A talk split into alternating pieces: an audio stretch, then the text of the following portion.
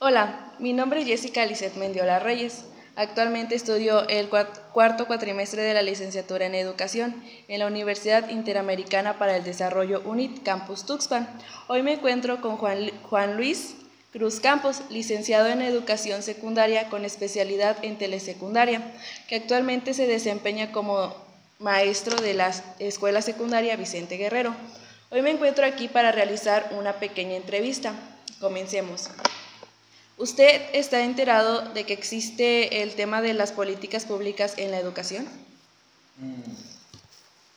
Sí, estoy enterado. Este, en la carrera tomé una materia que era problemas y políticas públicas de la educación de México en el primer este, semestre. Entonces sí estoy enterado de que detrás de, del ámbito educativo y todo lo que conlleva hay políticas educativas que marcan la pauta para el desarrollo de la educación. Generalmente marcan objetivos generales y específicos a los que se espera llevar. Incluso están eh, incluidas en el plan este, seccional o nacional de desarrollo. Entonces, como están incluidas ahí, eh, marcan la, el ritmo o lo que se espera que se llegue a la educación. De esas políticas eh, específicas, de esos objetivos de las políticas que son específicos y generales, eh, derivan este, los programas educativos. Ok. ¿Cree usted que se cumpla el objetivo por el cual fueron creadas? Ah, desde desde el papel, a veces las políticas suenan muy bonitas y suenan muy convincentes, pero yo considero que desde, la desde el aula eh, es difícil cumplir con los objetivos de esas políticas porque las políticas al ser generales o, basarse en la mayoría en la situación de la mayoría de la población a veces dejan de lado este, el contexto y no toman en cuenta eso que es muy importante ya que están diseñadas para contextos eh, más beneficiados o más favorecidos que en el que me encuentro actualmente. Aparte de esa diferencia contextual, eh, social, económica, eh, también existe que la educación es una profesión muy burocratizada. Entonces a veces por los papeles que piden para cumplir con algunas indicaciones de nuestros jefes, Mm, perdemos tiempo que podríamos este, usar en preparar nuestras clases. Aunado a la, desigualdad social que existe, eh, no considero que se cumpla el objetivo por el cual fueron creadas. Ok. ¿Está enterado de los problemas que existen dentro de la educación básica? ¿Me podría mencionar al menos tres? Mm, en la educación básica tiene muchos problemas y para responder esta pregunta eh, estaré enfocado en el nivel, bueno, en el nivel secundario modalidad telesecundaria, que es en el que me encuentro actualmente elaborando. Eh, en la telesecundaria existen bastantes problemas. Uno al que, al que yo considero que mucha gente no lo ve así, eh, en la formación docente. Ese es un gran problema. Eh, mi plan de estudios está desactualizado a lo que se requiere actualmente. mi plan de estudios fue creado en 1999 y a mí me enseñaron con, para, bueno, mi enseñanza fue enfocada en los, en los libros del 2006, modelo 2006, modelo 2011 y actualmente estamos con el modelo 2018 del modelo educativo. Esto considero que ese desfase entre la formación docente y lo que realmente se da en el aula es uno de los problemas más importantes en educación básica y de ahí deriva otro problema que es que eh, el plan de, educación no se lleva a cabo. Los planes de educación no pueden durar tres o cuatro años. Un plan de educación tiene que durar mínimo desde que una generación entra a jardín de niños hasta que una generación termina secundaria. Ahí viene el segundo problema, que la educación eh, es política lamentablemente. Entonces depende el plan de estudios o los programas, plan y programas, depende de qué gobierno esté. Eh, ejemplo, el plan, este, eh, ejemplo, actualmente está el ejemplo más, más, más, correcto. El nuevo modelo de Peña Nieto que fue presentado en el 2017, aplicado en el 2018, en el ciclo escolar 2018-2019, como piloto en primer grado, se va a ver interrumpido por el programa de la nueva escuela mexicana que la nueva escuela mexicana estaba ya pensada para que el plan y programa funcionara este año, pero por la pandemia se retrasó. se supone que el año pasado debió haber sido piloto. Eh, este año se supone que ya debe estar en secundaria, en segundo y para el próximo año en tercero. Pero hubo una interrupción, si usted se fija, eh, eh, lo planeado estaba que no durara ni tres años porque cambió el gobierno. También pasó lo mismo con el plan 2006 y 2011, con la reforma integradora de educación básica. había un plan 2006 que se interrumpió por el plan 2011 que era la RIEF, entonces ya no se cumplió los objetivos de ese plan y programas. Y lo peor que en telesecundaria planeamos con el plan de la RIEP del 2011 y seguíamos usando los libros del plan 2006. Y esos libros del plan 2006 los seguimos utilizando hasta hace dos años, que fue cuando ya cambiaron todos los libros total, este, parcialmente, hasta que llegaron al año pasado totalmente todos los libros. Entonces ese desfase de planes y programas eh, entre la formación docente y el que los interrumpan este, cada vez que cambia un presidente o que, cambia, que llega alguien con ideas este, contrarias al que estaba antes, pues considero que son dos grandes problemas. Eh, en la formación docente en planes y programas y la aplicación de planes y programas. Ahora, hay otros, aunque me dijo que usted que tres, yo mencionaré cuatro, porque también considero que es muy importante eh, dejar de burocratizar la educación a nosotros nos piden demasiado papeleo, demasiadas cosas que tenemos que mandar, hacer, o reuniones incluso, aunque no lo crean, reuniones en horario laboral, cuando debemos estar dando clases a los niños, en horario escolar, perdón, cuando debemos estar dando clases a los niños y enfocados realmente en las clases y en desarrollar los temas de una manera correcta y progresiva, a veces nos acarrean porque nos piden reuniones o papeles al momento, entonces eso nos quita mucho tiempo que podríamos dedicar a prepararnos para la clase y podremos dedicar a desarrollar de mejor manera la clase y que no nos estén apurando.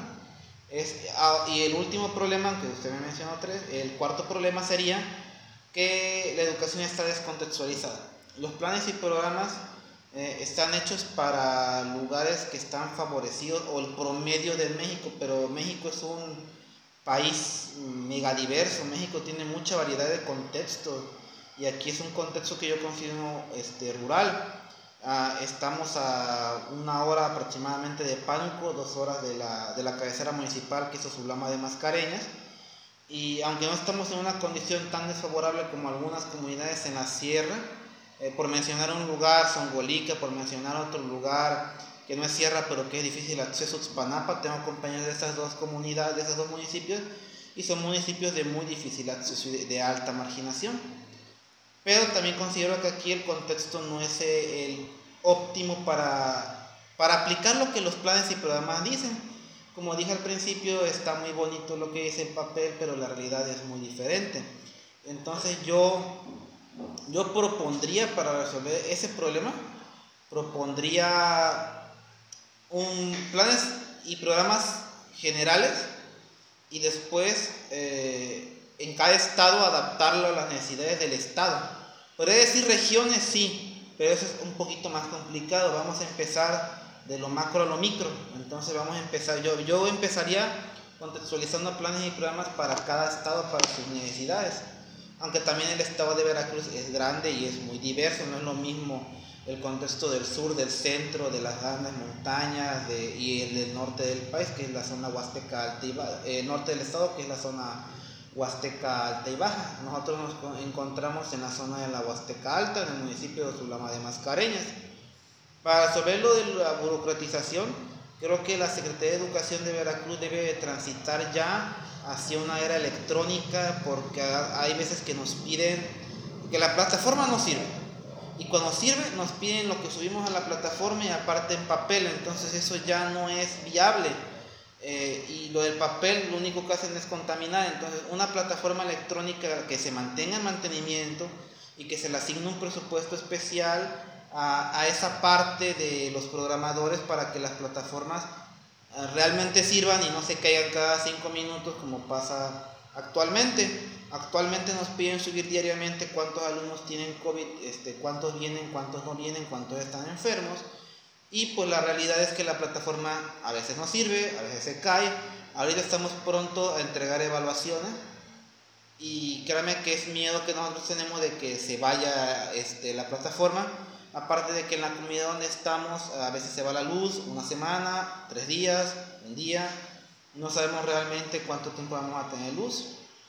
Y con respecto a, que, a las políticas educativas, la solución sería ponerle un tipo de bloqueo que aunque el, la nueva, el nuevo presidente o el nuevo equipo no esté de acuerdo, se termina al menos una generación desde jardín de niños o maternal hasta secundaria.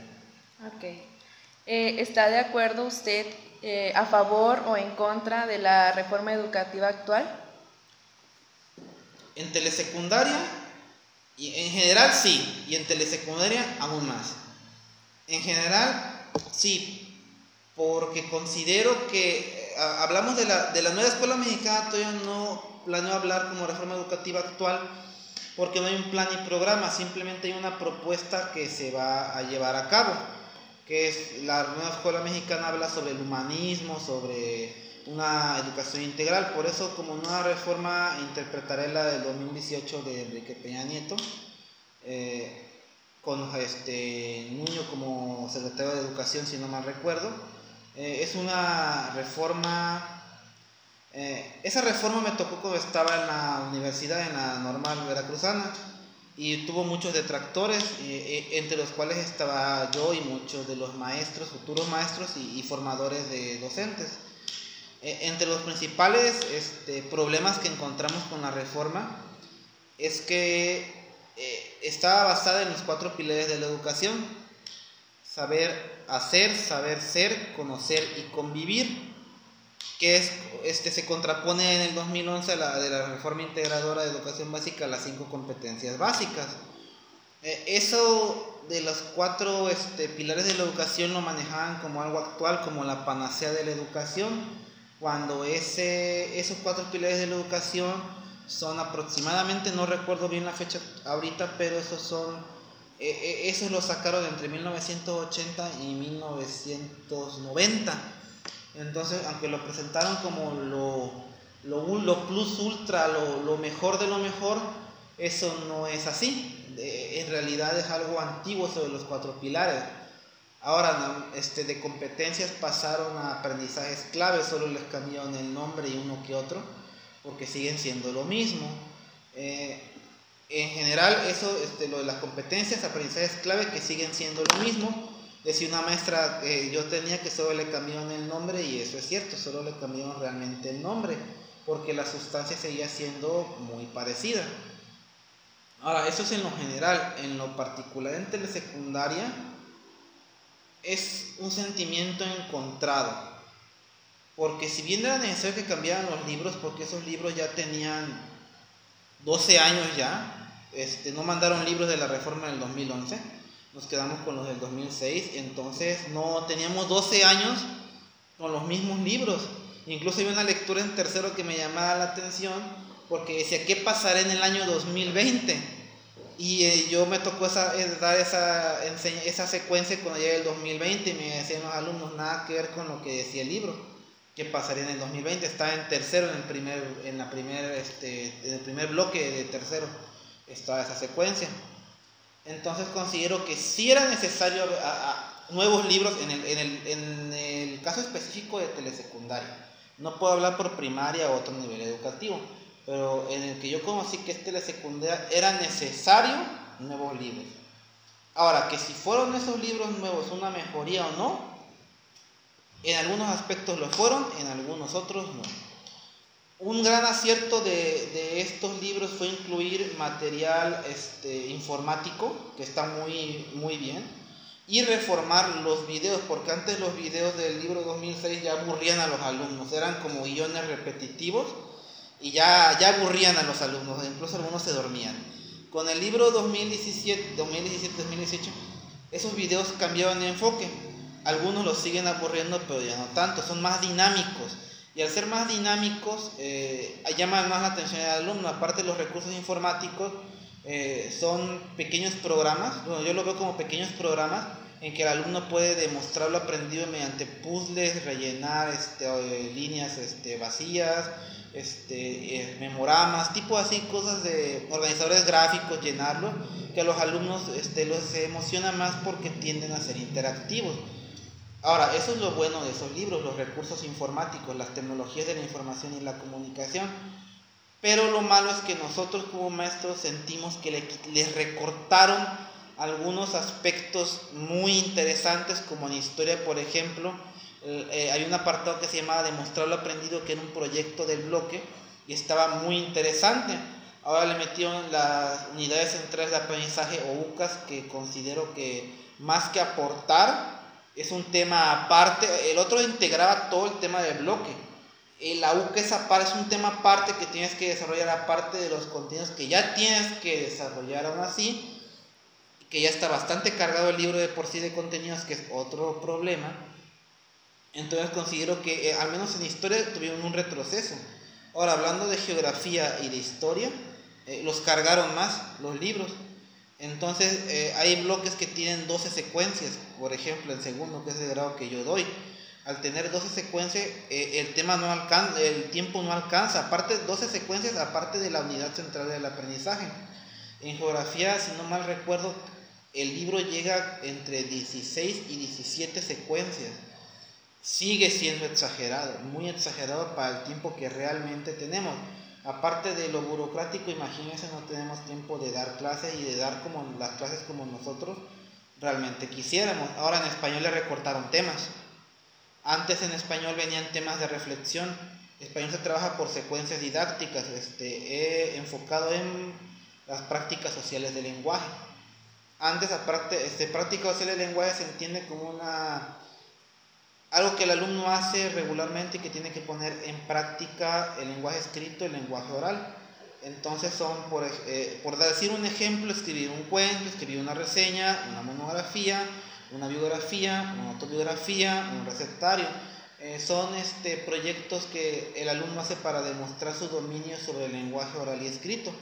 Y también sobre la escucha y sobre la escucha, que también es una de las de las dimensiones del lenguaje. Entonces el alumno tiene que escuchar a sus compañeros, pero también tiene que producir y escribir los textos ellos. Entonces, aparte de eso venían temas, temas como sinónimos, antónimos, eh, voz pasiva, voz activa, pasado, presente, futuro, copretérito, pospretérito. Y esos temas venían bien explicados en los libros de español y venían en los libros como explicarlo. Y ahora en los nuevos libros eh, no viene este, ese tipo de, El tema viene muy simple. Entonces, aunque la pregunta era si estoy de acuerdo o no con la reforma, eh, yo lo estoy enfocando en la realidad, no en la política, porque como les dije, la política dice muchas cosas, pero la realidad es otra. Y la realidad con la que nosotros nos enfrentamos es que tenemos que trabajar con el material de la SEP, que la Secretaría de Educación Pública y la Secretaría de Educación de Veracruz nos manda, porque la secundaria tiene libros específicos no somos como secundaria general que tenemos que agarrar un libro de una editorial, por ejemplo, no sé, editorial Porrúa, eh, este, ese tipo de editoriales. Entonces nosotros no podemos este, hacer eso. Trillas, otro ejemplo editorial. Nosotros tenemos que eh, agarrar los libros que tenemos de telesecundaria que nos mandan a hacer. Pero yo, eh, esos puntos son debatibles. Pero en lo que considero que todos los maestros estamos de acuerdo es en la asignatura de inglés. La asignatura de inglés, este, si no mal recuerdo, en la reforma de, última reforma de los libros que hubo de telesecundaria, estaba muy enfocada en el lenguaje de inglés, en que los niños salieran ya hablando inglés, pero no pensaron en que había niños que desde el principio no tomaban ese tipo de inglés. Entonces los libros en secundaria vienen con un nivel entre A1 y B2, que son niveles ya en que los niños se supone que ya deberían salir eh, de la secundaria hablando más o menos el inglés, con ya habilidades de comunicación básica y eso está muy alejado de la realidad. Los libros de antes venían traducidos las instrucciones al menos para que los niños, y venían de forma progresiva. Ahora todo viene en inglés y, y son libros que están demasiado difíciles para el nivel de inglés que los niños tienen. Hay niños que en primaria jamás vieron inglés y en primero inician con temas difíciles, pues obviamente los niños no van... Ahora, después de la pandemia, que el inglés, muchos maestros dejaron de lado el inglés, entonces ahora hay mayor problemática en esa asignatura y los libros están muy descontextualizados. Tanto que nosotros preferimos usar material externo o preferimos usar los libros del 2006. Entonces, este, yo considero que las políticas públicas han fallado totalmente. Fallado en el sentido de que el material está descontextualizado y fallado de que no han no se han enfocado en, en, el sector desfavorable de la sociedad, en los que menos tienen.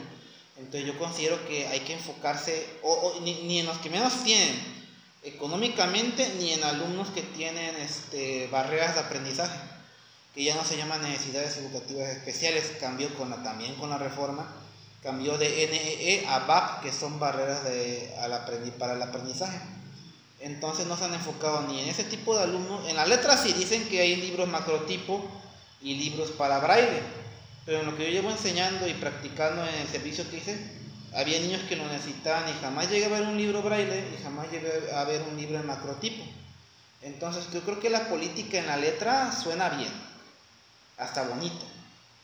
Pero en la realidad es una cosa muy diferente. En la realidad no se cumple y es muy utópico. O sea, quieren algo, ellos imaginan un México de primer mundo cuando lamentablemente México está en el tercer mundo. Esa clasificación nació de la Guerra Fría. Pero este, México es tercer mundo, aunque nos duela, México necesita mucho en la educación. México necesita ver al sector desfavorable a la, desfavorecido de la sociedad, porque si México no vuelta a ver ese sector desfavorecido de la sociedad, no creo que México progrese. De nada sirve que en las ciudades, en las grandes urbes, hay educación privada o educación pública de calidad, cuando en, las comunidades que son más las comunidades, no hay ese tipo de educación de calidad. Eh, ¿Considera que los cambios que propone benefician el sector educativo y por qué? No considero que beneficien al sector educativo, ah, porque lo que hacen es, como le mencioné anteriormente, es algo utópico, no, no, no está acorde a la realidad, está muy... Eh, fue diseñado por personas o maestros, no sé si fue diseñado por maestros, pero yo creo que no fue, si fue diseñado por un maestro, fue diseñado por un maestro o que dio clases en la ciudad o que toda su vida estaba atrás de un escritorio porque todo lo que plantean es demasiado utópico para ser cumplido. Es demasiado irreal, es demasiado hermoso. Yo creo que lo hizo un guionista de Disney, este, porque son planes que, que, trabajan. Fíjense lo gracioso. Los recursos, como se los mencioné, recursos informáticos, muy bonitos. ¿Cómo los voy a aplicar en una escuela donde no hay luz? Donde, o una escuela donde ni siquiera es escuela y es una casa con cuatro palos, un techo de lámina y eso a veces, ¿cómo voy a aplicar esos recursos tan buenos que la, verdad son buenos? ¿Y cómo los voy a aplicar si no hay luz? Ahora, ¿cómo voy a enseñar a un niño este, sin las medidas de higiene básicas? En el caso de la pandemia hay escuelas sin agua, escuelas sin, este, sin drenaje. Eh, gracias a Dios aquí sí hay, pero ¿y escuelas sin drenaje? ¿Y escuelas sin agua? ¿Cómo es que yo voy a poder seguir las medidas de higiene? Y aparte de, no es nada más llegar y impartir educación, también está la parte del ambiente de aprendizaje. Y el ambiente de aprendizaje también tiene una dimensión social, pero también tiene una, dimensión en la infraestructura. Entonces, si no le das al, joven y al maestro y al, sector educativo esa infraestructura necesaria para aplicar esa política, ¿cómo esperas que yo aplique lo que dice la política, lo que dice el plan y programa derivado de esa política? ¿Cómo quieren que uno lo aplique cuando esa infraestructura que es parte del ambiente de aprendizaje, de una dimensión del ambiente de aprendizaje, no, no está? No hay aulas, no hay donde sentarse el alumno, no tiene donde lavarse las manos, no tiene donde ver los recursos. Ahora, si no hay luz, menos hay internet. Entonces, ¿cómo se espera que se aplique la política al pie de la letra si no voltean a ver a los lugares más desfavorecidos? Hay veces que ayudan a las escuelas que ya tienen, que ya tienen lo que se necesita.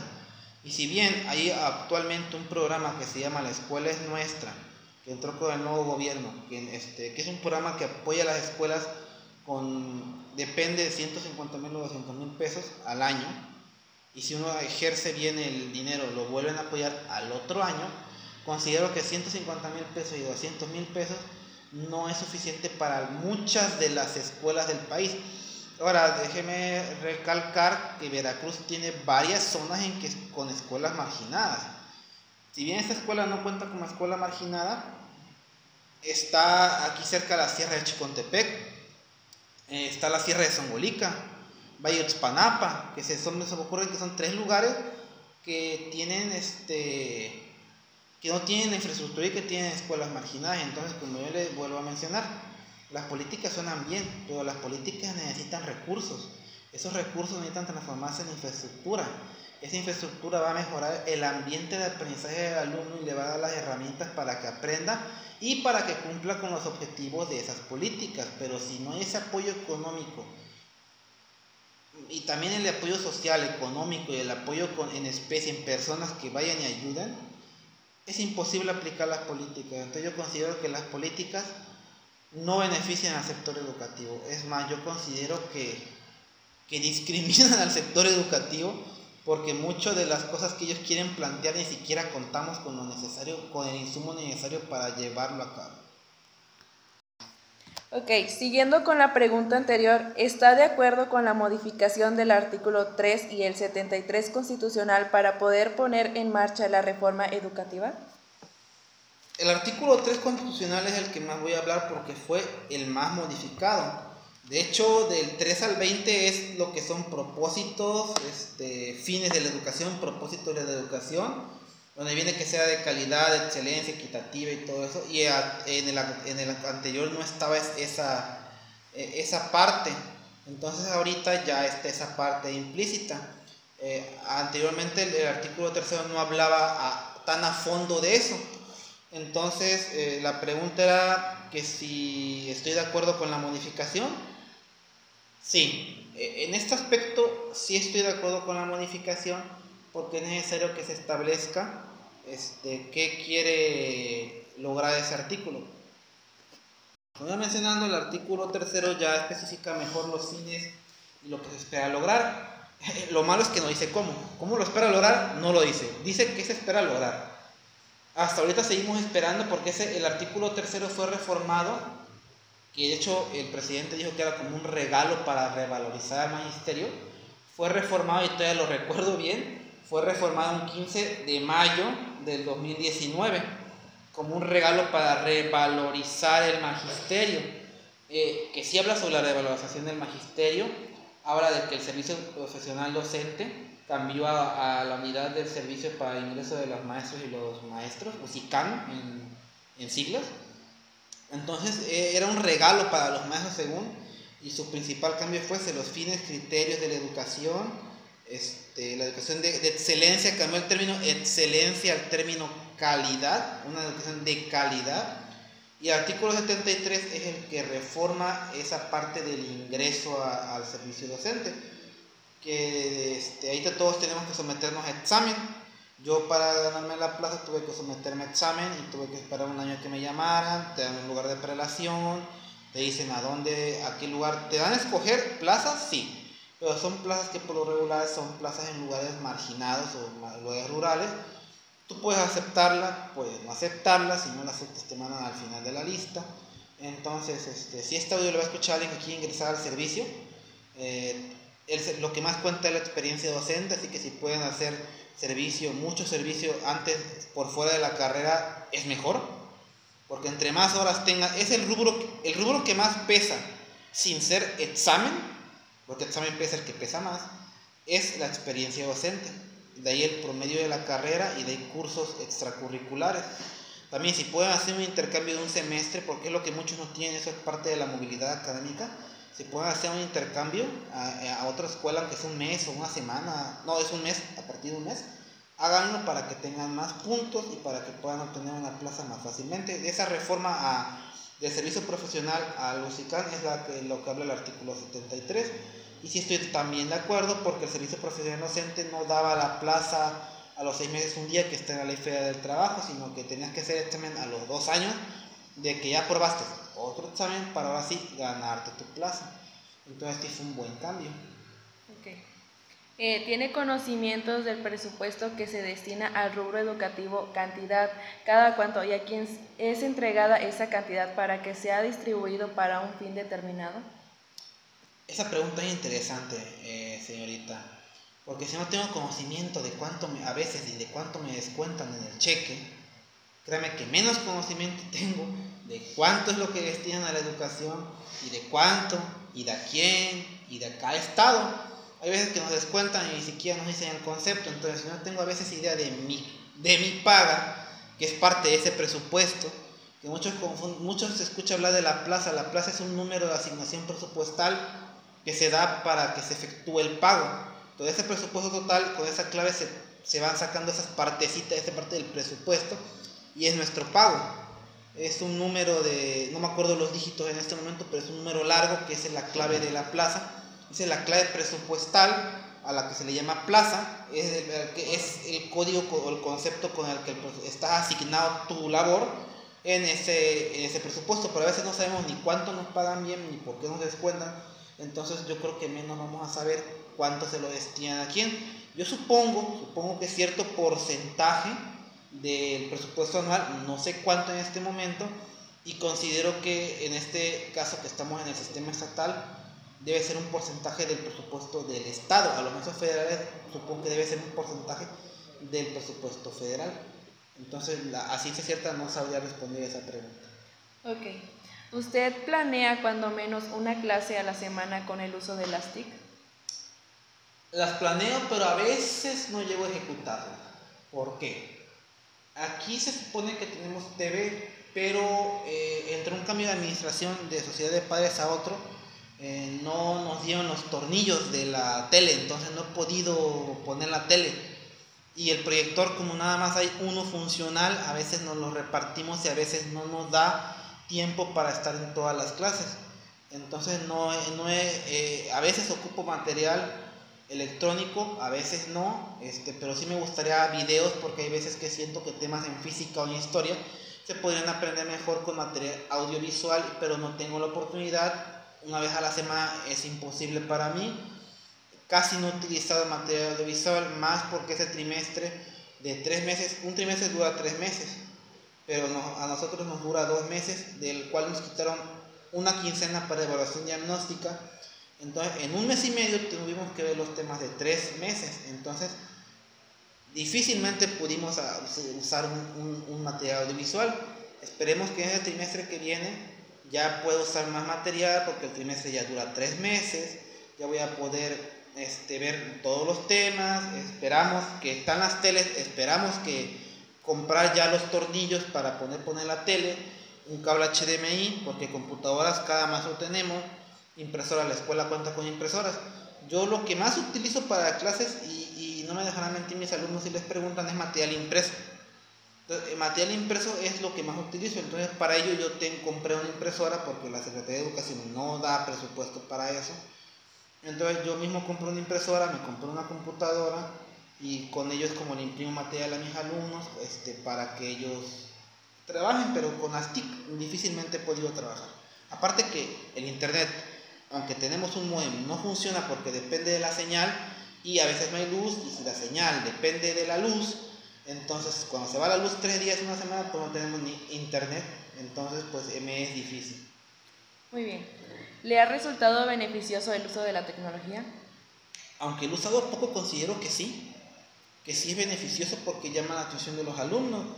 Mm, los alumnos son nativos digitales, nosotros somos migrantes digitales, bueno, mi generación es migrante digital no crecimos con la tecnología, sino que yo la, conocí a los 12, 11 años.